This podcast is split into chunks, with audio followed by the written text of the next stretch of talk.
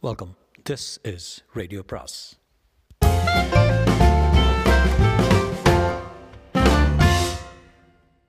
அனைவருக்கும் அன்பு வணக்கம். சுஜாதாவின் மற்றொரு சிறுகதை.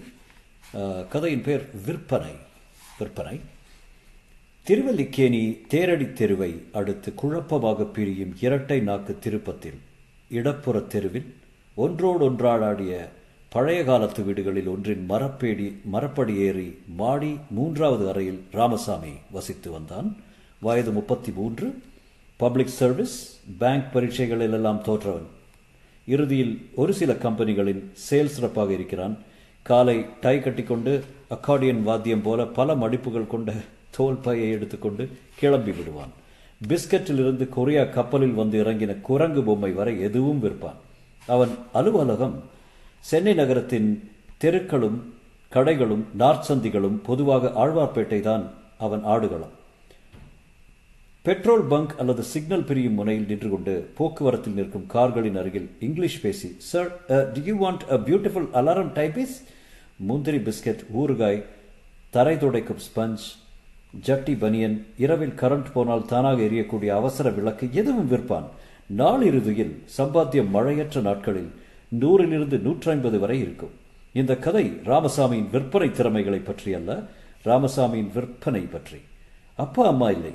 சிறு வயசிலேயே பெற்றோரை இழந்து சித்தி மாமா என்று கைமாறியவன் கோயம்புத்தூர் ஸ்ரீவல்லிபுதூர் சென்னை என்று இடம் மாறினவன். சினிமாவில் நடிக்க நான்கு வருஷம் முயற்சி. துபாய் போக மாமாவிடம் கடன் வாங்கி சுமார் பத்தாயிரம் கஸ்தூரி சென்ட் தடவிய ஏஜென்ட்டிடம் கோட்டை விட்டு சிறுக சிறுக சம்பாதித்து அடைத்ததில் கல்யாணம் தள்ளி போய்விட்டது. அப்படியொன்றும் அழகன் இல்லை சினிமாவில் கூட காமெடி பண்ணத்தான் முயன்றான். கார் கிளப்புவது போலவும் காக்கா குருவி கத்துவது போலவும் பலவித மிமிக்ரி பண்ணுவான். வெட்டின மரம் சாய்வது போல் விழுவான். இந்திய சராசரிக்கு குள்ளம். தூரத்தில் சிறுவன் போலத்தான் இருப்பான். ராமசாமி கல்யாணம் செய்து கொள்ள தீர்மானித்ததற்கு காரணம் ரூம்மேட் பாச்சா காலி பண்ணும்போது சொன்ன அறிவுரைகள் தான் எத்தனை நாடா சைட்டாஜி மெஸ்ஸில் சாப்பிட்டு சா சாப்பிட்டுண்டு. ராத்திரி ஒரு பச்சை நாடன் பழத்தையும் மசாலா பாலையும் சாப்பிட்டுட்டு ஜீவிச்சிருப்பேன் ராமு. என்ன பண்ணுன? கல்யாணம் பண்ணிக்க. கல்யாணம் பண்ணிக்க எனக்கு என்ன தகுதி இருக்கு பாச்சா? ஸ்திரமான வேலை இருக்கா? பெண் வீட்டில் என்ன படிச்சிருக்கேன்னு கேட்டால் ப்ளஸ் ஒன் ஃபெயில்னா சொல்ல முடியும். கல்யாணத்துக்கு அதுக்கும் சம்மந்தம் இல்லைடா. ரூம் கூட்ட வருவானே. பாரு பாரு கேஞ்சான்னு ஒருத்தன். அவன் இப்போ வர்றதில்ல தெரியுமா? ஏன்? கல்யாணம். என்ன தைரியத்தில் கல்யாணம்? அன்னைக்கு மனைவியை கூட்டிகிட்டு வந்தா லட்டு மாதிரி. கருப்பாக இருந்தாலும் லட்சணமான ஒரு பொண்ணு. கல்யாணங்கிறது என்ன தெரியுமோ ராமு? சொல்லு என்றான் சுவாரஸ்யம் இல்லாமல். உனக்குன்னு ஒரு பொண்ணு இந்த சென்னையில் அல்லது தமிழ்நாட்டில் அல்லது இந்தியாவில் பிறந்திருக்கா? அவள் எங்கே இருக்கான்னு கண்டுபிடிக்கிறது தான் கல்யாணம். எப்படி தேடுன? பார்த்தசாரதி கோவிலில் பக்கவாட்டு சந்தில் கேசட் கடை இருப்பார் ட்ரிப்ளிகேன் மியூசிக்கல்னு. அங்கே கிச்சான்னு ஒருத்தருக்கு சாயங்கால வேலையில் உட்காந்துருப்பாரு துண்டு நுனியால் காது குடஞ்சிட்டு. அவர்கிட்ட போ. இதை ஒரு தர்ம காரியமாக செய்கிறாரு கல்யாணம் செய்து வைக்கிறது அவர் பொறுப்பு. அனுமாருக்கு கூட கல்யாணம் பண்ணி வச்சவர். தரகர்னு சொல்லு. அந்த வார்த்தையை மட்டும் அவர்கிட்ட சொல்லாத. இந்த மாதிரி பொண்ணு என்ன வேணும்னு சொல்லு. மாமா பார்த்து தருவார். நீ அப்படித்தான் கல்யாணம் பண்ணிட்டியா? எனக்கு அத்தை பொண்ணு பிறக்கறதுக்கு முன்னாடியே தீர்மானித்து பிகாம் முடிச்சு கையோட முடிச்சாச்சு. இப்போ கர்ப்பமாக இருக்கா? முதல்ல எனக்கு என்ன மாதிரி பொண்ணு வேணும்னே தெரியாத போச்சு. சம்பாதிக்கிற பொண்ணு வேணும். மற்றதெல்லாம் முன்ன பின்ன இருந்தாலும் பரவாயில்ல. அதிகம் உயரம் கூடாது. கச்சலாக இருக்க. உனக்கேற்ற உசரமாக பார்க்க அழகாக இருக்கணும். அப்படித்தானே? அப்படித்தான். என்றான் ராமசாமி தீர்மானம் இல்லாமல். மறுநாள் காலை கிளம்பும் முன் ஒரு ஒருவர் மாடிப்படி ஒருவர் மாடிப்படி ஏறி அவனை விசாரித்துக் கொண்டிருந்தார். இங்கே ராமசாமின்னு நான் தான். ஐ எம் கிருஷ்ணா பார்த்தசாரதி சொன்னார். எங்கேயாவது கிளம்பிட்டு இருக்கேளோ? சொல்லுங்க. உங்களுக்கு எந்த மாதிரி பொண்ணு வேணும்? என்றார். கக்கத்தில் பெரிய ஃபைல் இருந்தது. உட்காரலாமா? இந்த ஃபேனை சித்த போடுறீங்களா? தலை வழுக்கையாக இருந்து ஜன்னல் வெளிச்சம் பிரதிபலித்தது. வயசு சொல்ல முடியவில்லை. கண்களில் லேசாக ஒரு சோகம் இருந்தது. புஷ் கோட்டும் இல்லாமல் சட்டையும் இல்லாமல் இரண்டும் கெட்டானாக ஒரு ஆடை அணிந்திருந்தார். கழுத்து பொத்தான் திறந்து சின்ன சின்ன உண்ணிகள் தெரிந்தன. மயில்கண் வேஷ்டி அணிந்திருந்தார். நெற்றியில் பின்மண்டை வரை ஸ்ரீசூர்ணம் மூடியது.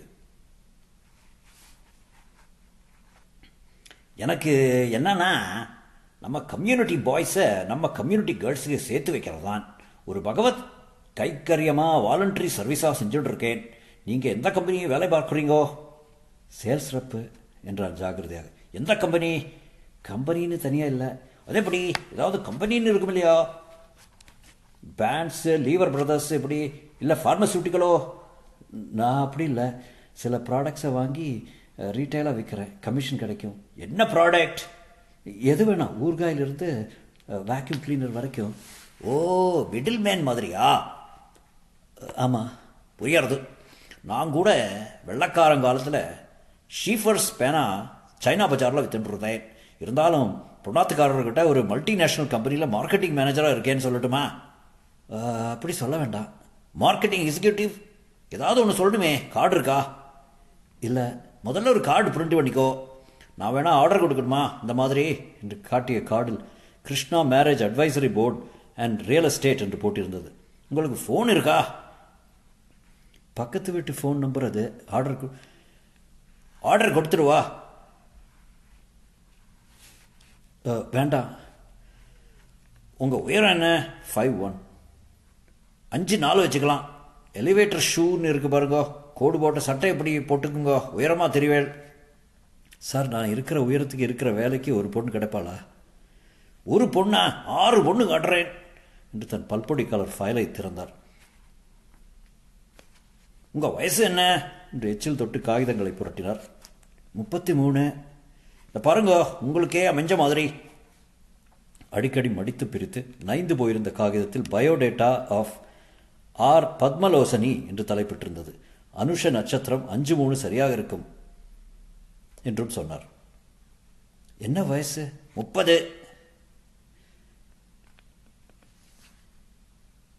என்ன சார் டேட் ஆஃப் பர்த் படி பார்த்தா முப்பத்தி நாலு வருது? முப்பத்தி நாலா காட்டுங்கோ. அதுக்கு என்ன ரெண்டு ரூபாயை முழுங்கிட்டா போறோம்? ராமசாமி அவரை வினோதமாக பார்த்தான்.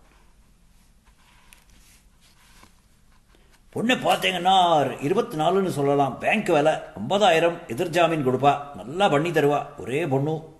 ஸ்கூட்டர் வச்சுட்டுருக்கா. சார் என்னை விட சின்ன வயசு ஒரு பொண்ணு உங்ககிட்ட இல்லையா? அப்போது இந்த பத்மரா லோசனி வேண்டாங்கிறீங்க. ரூபாயை முழுங்கிடலாம்னு மனு தர்மத்திலே சொல்லியிருக்கு. வேண்டாம். எங்கேயாவது தொண்டையில் சிக்கிக்க போகுது. சே தமாஷா பேசுகிறீங்க ஒரு தடவை பார்த்தீங்கன்னா பார்க்க இஷ்டம் இல்லை அப்போ இந்த வரனை பாருங்க என்று மறுப்பொரு மற்றொரு பழுப்பான காகிதத்தை ஃபைலிருந்து உதவி உருவி எடுத்தார். ராமசாமி முதலில் வயதை பார்த்தார். வயசு இருபது தான். பொண்ணு அப்படியே கிளி கொஞ்சம். இருபதா? கொடுப்பாங்களா? பேஷா கொடுப்பா. பார்க்கறதுக்கு அசப்பில் மின்சாரக்கனால வராளே காஜோல். அவ மாதிரி இருப்பா. நல்ல ஹோம்லி டைப் வெரி ஃபேர் தோஷம் இல்லாத அயனான ஜாதகம். இருபது வயசு தானே எப்படி எனக்கு கொடுக்க சம்மதிப்பா? இவ்வளோ அருமையான பொண்ணுக்கு வேற நல்ல மாப்பிள்ளை கிடைக்க மாட்டாளா? ஈக அருமையான மாப்பிள்ளை இல்லையா? என்னது இப்படி சொல்கிறேன் இந்த பொண்ணுக்கு வேற ஏதாவது ப்ராப்ளமா அதெல்லாம் இல்லை. என்ன கொஞ்சம் கால் லேசாக விந்தும் நடக்கிற போது தெரியவே தெரியாது. ராமசாமி அவரை நிமிர்ந்து பார்த்து சார் எனக்கு இருபத்தி நாலு இருபத்தஞ்சிலிருந்து இருபத்தெட்டு வயசில் நொண்டாத வேலைக்கு போகிற பொண்ணாக உங்கள் லிஸ்ட்டில் காட்டினா நல்லது. பத்மலோசனியை ஒரு தடவை பார்த்துட்டீங்கன்னா நல்லது. NS school selection grade teacher எட்டாயிரம்? ராமசாமிக்கு கோபம் வந்தது. சார் என்னை விட வயசான பொண்ணு வேண்டான்னு சொல்கிறேன்ல நீங்கள் ஒன்று பண்ணுங்கள் போயிட்டு நாளன்னைக்கே அப்போ உங்களுக்கு வினுதா தான் சரிப்படும். யார் வினுதா?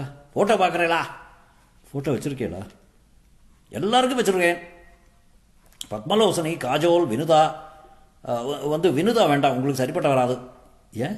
சரிப்படாதுங்கிறேன். அவ்வளோதான் அப்புறம் சொல்கிறேன் கைவசம் இவ்வளோதான் பொண்ணா? ஒரு முப்பத்தஞ்சு வயசு ஒரு நொண்டி அப்புறம் சரிப்பட்டு வராத வினுதாவா? நொண்டி இல்லை. லேசாத்தான் விந்துவான்னு சொல்கிறேன் கூர்ந்து பார்த்தா உலகத்தில் பாதி பேர் ஒரு பக்கம் சைடு வாங்கிட்டு தான் நடக்கிறான் வீட்டில் பெரிய ஃபயல் கட்டு வச்சுருக்கேன். சாயங்காலம் சாவகாசமாக வர்றேன். அப்போ பத்மலோசனி வேண்டாம். கண்டிப்பாக வேண்டாம். எதுக்கு இந்த ஃபோட்டோவை வச்சுட்டு போகிறேன் எனக்கு பார்க்க விருப்பம் இல்லை. போயிட்டு அப்புறம் சண்டே வாங்கோ என்றான். ராமசாமிக்கு இந்த விளையாட்டே வினோதமாக இருந்தது. அவர் போனதும் வருத்தப்பட்டு கொண்டான். என்ன உரிமை இருக்கிறது எனக்கு? வயதாகிவிட்டது. நொண்டி என்றெல்லாம் பரிகாசம் செய்வதற்கு உன்னையும் குள்ளபாஸ்கர் என்று அவர்கள் சொல்லலாம் அல்லவா? நான் எஸ்பி உயர்நிலைப் பள்ளியில் பாதையில் விடுவதற்கே காரணம் அந்த ஒரு வார்த்தை தானே. குள்ள பாஸ்கர். அது ஒன்றுதானே தன்னம்பிக்கை இல்லாமல் என்னை வளர்த்து விட்டது? கஸ்தூரி ரங்கா தெருவில் ஒரு புதிய சலவை சோப்புத்தூள் கம்பெனியின் ப்ரமோஷனுக்கு அவனை கூப்பிட்டிருந்தார்கள். கம்பெனி பேர் எழுதிய தொப்பி டிஷர்ட் எல்லாம் அணிந்து கொண்டு வருவோர் போவோருக்கு இலவசமாக ஒரு பானத்தை கொடுத்து சாம்பிள் கொடுப்பது தான் வேலை. சாப்பாடு டிஃபன் போக நூறு ரூபாய் கொடுத்தார்கள். ஆறு மணி ஆகிவிட்டது. ரூமுக்கு திரும்பும்போது ஏழு மணி. அரைவாசலில் கிருஷ்ணா நின்று கொண்டிருந்தார். முதல் அடையாளம் தெரியவில்லை. முழுக்க மறந்திருந்தான். என்ன பார்க்குறீங்க காத்தால வந்தானே. எப்பவும் இத்தனை லேட்டாக தான் வர்றீங்களா? இல்லை இன்றைக்கி லேட்டு என்ன விஷயம்? ஏதாவது ஒற்றை கண்ணு ஒன்றரை கண்ணு பொ- பொண்ணு காட்டு போகிறீங்களா போகிறீங்களா பார்த்தீங்களா பார்த்தீங்களா. பரிகாசம் பண்ணுறீங்க நீங்கள் ரொம்ப ரொம்ப லக்கி என்ன விஷயம்? பத்மலோசனி இருக்கா பாருங்க. அவளுக்கு முப்பத்தஞ்சு வயசில் நான் தான் தப்பாக எழுதின்றேன். அவளுக்கு இருபத்தொன்பதாம் வயசு கூட ஆகலை. அவள் அப்பாட்ட போய் கேட்டபோது காப்பி பண்ணுற போது அறுபத்தொம்பது அறுபத்தி மூணுன்னு எழுதிட்டாராம். அதானே பார்த்தேன். பொண்ணு பார்த்தா அத்தனை வயசு சொல்ல முடியாதே. எப்படிரா இதுன்னு. கிச்சாவின் அயராத முய முயற்சியாலும் வற்புத்தலாலும் ஒரு ஞாயிற்றுக்கிழமை பத்மலோசனியை பார்க்க போகிறான் பேயாழ்வார் தெருவில் இரண்டு கடைகளுக்கிடையே சங்கடப்பட்டு கொண்டிருந்தது வீடு. வாசலில் நான்கைந்து ஸ்கூட்டர்களும் சைக்கிள்களும் நிறுத்தியிருக்க கேபிள் டிவி பார்ப்பாராட்டு ஓடிக்கொண்டிருந்ததை நிறுத்தி நாற்காலி போட்டு உட்கார சொன்னார்கள். ஒருவர் ஒருவராக பல சைஸ் மாமிகள் வந்து எட்டி எட்டி பார்த்துவிட்டு போனார்கள். பொண்ணுக்கு தோப்பனார் என்பவருக்கு எண்பது வயசு இருக்கும் போல தோன்றியது. கடைசியில் பத்மலோசனி வந்து அப்போதுதான் குளித்திருந்தவள் போல தோன்றி மொரமொரோ என்று புடவையில் நமஸ்காரம் பண்ணினால் ரவிக்கை புதுசாக தைத்திருந்தது. சேவிச்சா பொறுமா உட்காருமா பெட்ஷீட்டால் பொருத்தப்பட்ட சோஃபாவில் உட்கார்ந்தான் கிச்சா எல்லாம் சொன்னா என்றார் தோப்பரார். கொஞ்ச நாளை பேசின்னு இருக்கோம் இருங்கோ இப்படியே போயிட்டு பெருமாளை சேவிச்சுட்டு வர்றேன். திருமல சிறுசுகளாக பேசிக்கிட்டு உள்ளே போம் திடீரென்று அந்த அறையில் யாரும் இல்லாமல் பத்மலோசனையும் ராமசாமியும் மட்டும் இருக்க நிசப்தமாகிவிட்டது. அவன் கைக்குட்டையில் முகத்தை வழிய துடைத்து கொண்டான். பத்மலோசனையை நிமிர்ந்து பார்த்தான். நல்ல சிவப்பாக இருந்தாள் ஒரு மாதிரி சோகை சிவப்பு முகத்தில் ஒரு லேயர் பவுடர் வேறு தீற்றியிருந்தாள் நீங்கள் கெமிஸ்ட்ரி எம்ஏ படிச்சிருக்கிறதா சொன்ன கிச்சா மாமா? நானும் கெமிஸ்ட்ரி தான். அப்புறம் பேங்க் பரீட்சை எழுதினேன் கிளார்க் பரீட்சை ஆஃபீஸரான மாற்றிடுவான்னு ப்ரமோஷன் வந்து வாங்கிக்கல. நீங்கள் ரொம்ப நல்லா நல்லா பாடுவேலாம். சினிமாலெல்லாம் ஆக்ட் பண்ணியிருக்கீங்களா? கிச்சா உங்களை பற்றி சொன்னார். அது அது வந்து அமெரிக்கா போகிற சான்ஸ் இருக்கான் உங்கள் கம்பெனியில் அனுப்புகிறாளாம் தூணுக்கு பின்னிலிருந்து தாயின் உரல் ஒலித்தது. எங்கள் பத்மா வேலைக்கு போகிறாளே தவிர உள்ளுக்காரியெல்லாம் நேர்த்தியாக பண்ணுவா. ஸ்ரீரங்கபுர விஹாரா பாடுனா இன்றைக்கும் கேட்டுகிட்டே இருக்கலாம். பாடு. போம்மா. அவர் ரொம்ப நன்னா பாடுவாராம். அவர் முன்னால் எனக்கு பாட தயக்கமாக இருக்குது ஹார்மோனியெல்லாம் வாசிப்பாளமே. கிச்சா மாமா தான் சொன்னார். ராமசாமிக்கு வலவலத்தது. ஐயோ இந்த கிச்சா என்னவெல்லாம் சொல்லியிருக்கிறார்? கொண்டு வந்த காஃபியை மௌனமாக சாப்பிட்டு விட்டு மிக்சர் தேங்காய் பர்ஃபி வைத்திருந்ததை தொட்டு பார்த்துவிட்டு நான் நான் நான் வரேன். நைஸ் மீட்டிங் யூ என்று சொல்லி நேராக கோயில் பக்கம் போய் கேசட் கடையில் கிருஷ்ணாவை தேடி சென்றான். ஆத்துக்கு போயிட்டாரே. கோவர்தன் பிரஸ்ன்னு இருக்கே. அதுக்கு வடவாண்டை வீடு. அங்கே சென்றபோது கிருஷ்ணா ஸ்டூல் மேல் இலை போட்டு சாப்பிட்டு கொண்டிருந்தார். வாங்கோ மாப்பிள்ளை வாங்கோ. பொண்ணை பார்த்தீங்களா?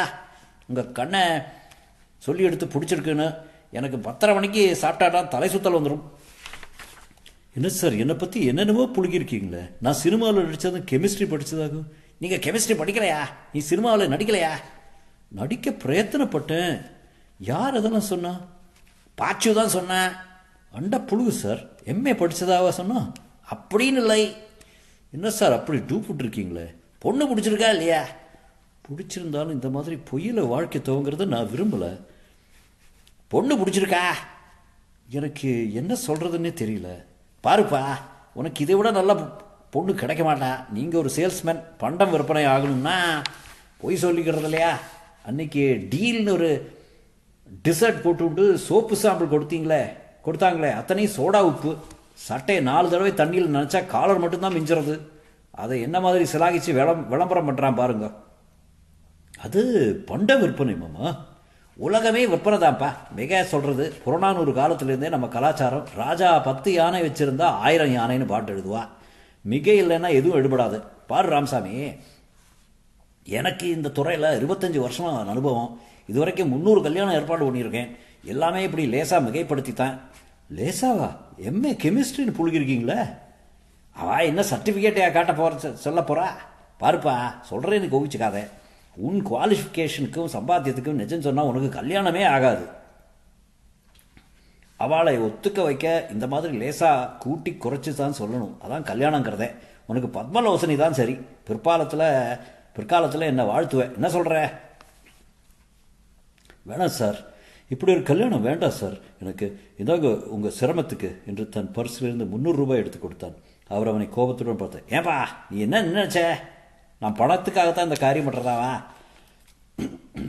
இல்லைப்பா கம்யூனிட்டியை காக்கிறதுக்கு நம்ம கம்யூனிட்டியில் பெண்ணுங்கள் எல்லாம் நிறைய படிக்கிறது பிள்ளைகள் எல்லாம் தருதலையாக அலையிறது ரெண்டு விஷயத்துலையும் கல்யாணம் தள்ளி போட்டு தள்ளி போட்டு கடைசியில் அவாவா இன்டர் கேஸ்ட் மேரேஜ் பண்ணிட்டு சிக்கனும் பிரியாணியும் சாப்பிட்டுண்டு அடையாளம் எழுந்துட்டு இருக்கா. அதை என்னால் முடிஞ்ச வரை நிவர்த்தி பண்ணத்தான் இந்த சேவை செய்கிறேன் பணத்துக்காக இல்லைப்பா நீ போகிறியா குரல் நடுங்கியது. சவுக்கால் முகத்தை துடைத்து சவுக்கத்தால் மு- முகத்தை துடைத்து கொண்டார். மறைவி பின்னால் இருந்து பார்த்து கொண்டிருந்தவள் முதன் முதலாக மெல்லிய குரலில் பேசினாள். இவர் ஏற்பாடு பண்ண ஒவ்வொரு கல்யாணத்துக்கும் பணம் வாங்கியிருந்தாருன்னா இத்தனை நாளைக்கு லட்சாதிபதி இருப்பார். பார் இந்த வீட்டை பதிமூணு வருஷமா வெள்ளையடிக்காமல் ரிப்பேர் பண்ணாமல் தலைமையில் விடுறா போல இருக்கு. நான் தான் சொல்கிறேன் எதுக்காக கெட்ட பேர் வாங்கிட்டு தர்ம காரியம் தர்ம காரியம்னு தரக வேலை பார்க்கணும்? காசா பணமா? எல்லார்ட்டையும் பேச்சு கேட்டுண்டு. முஷ் என்று பெருமூச்சு விட்டாள் நீ சும்மா ரே அப்படி ஒன்றும் அப்படி ஒன்றும் இல்லை. அப்போ ஒன்று பண்ணு ராமசாமி பேசாமல் பீச்சுக்கு போய் சமுத்திரக்கரையில் நின்றுக்கோ தற்கொலையா? சேச்சே எதையாவது பொண்ணை பார்த்து குலங்கோத்திரம் விசாரிக்காமல் காதல் பண்ணு. முடியலைன்னா திரும்ப என்கிட்ட வா. எப்பவுமே கோவிலண்டா காத்துட்ருப்பேன் service is my motto free service மறுபடியும் சொல்கிறேன் பத்மலோசனி தான் உனக்கு ஏற்ற பொண்ணு. வரேன் சார் அங்கிருந்து ராமசாமி பேயாழ்வார் சந்நிதி தெருவில் பத்மலோசனி வீட்டிற்கு திரும்பிச் சென்றான். முற்றும்.